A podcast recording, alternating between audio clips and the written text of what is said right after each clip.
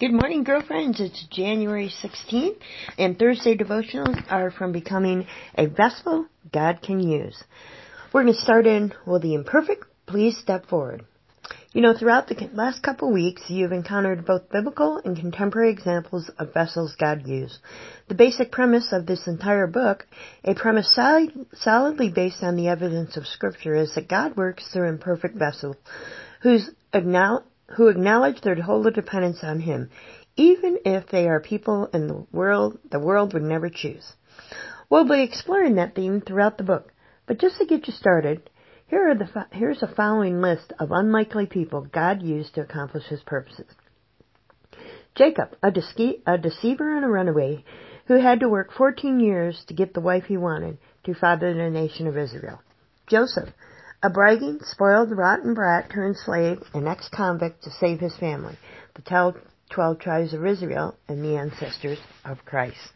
Moses, a murderer turned shepherd, a man so timid he told God to look elsewhere, to lead Israel out of bondage and to the edge of the promised land.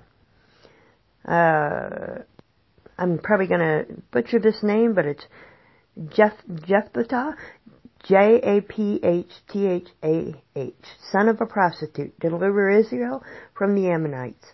Rahab, a prostitute, a woman who lived a morally bankrupt life in a morally bankrupt culture to play a pivotal role in helping the Israelites take the promised land. Hannah, a barren housewife, to be the mother of Samuel, one of the greatest prophets of the Old Testament. Eli, a man who blew up big time with his own children to, to be the spiritual father of Samuel, who became the spiritual father and mentor of David. Then David, a humbled shepherd boy and youngest in his family, who later committed adultery and murder, to be the Israel's greatest king, and to pen some of the most beautiful, comforting, and inspiring passages of Scripture. Esther, a slave girl married to a Gentile, to save God's people from an impending massacre. Remember, women were not held in high esteem in those days, and marriage to Gentiles was strongly condemned. Mary, an unmarried peasant girl, to be the mother of Jesus. And Matthew, a despised tax collector and symbol of Israel's oppressors, to be the apostle and writer of the first book of the New Testament. And Peter, a hot-tempered, working-class guy, a fisherman, to be an apostle, leader in the church, and the writer of the New Testament letters. And finally, Paul, a vicious prosecutor of the early church and approving witness of stoning the Christian martyr, to take the gospel to the Gentiles and write more New Testament books than any other author. Wow. We've already seen how God uses imperfect vessels. The question remains, why? Why does God choose Mr. and Mrs.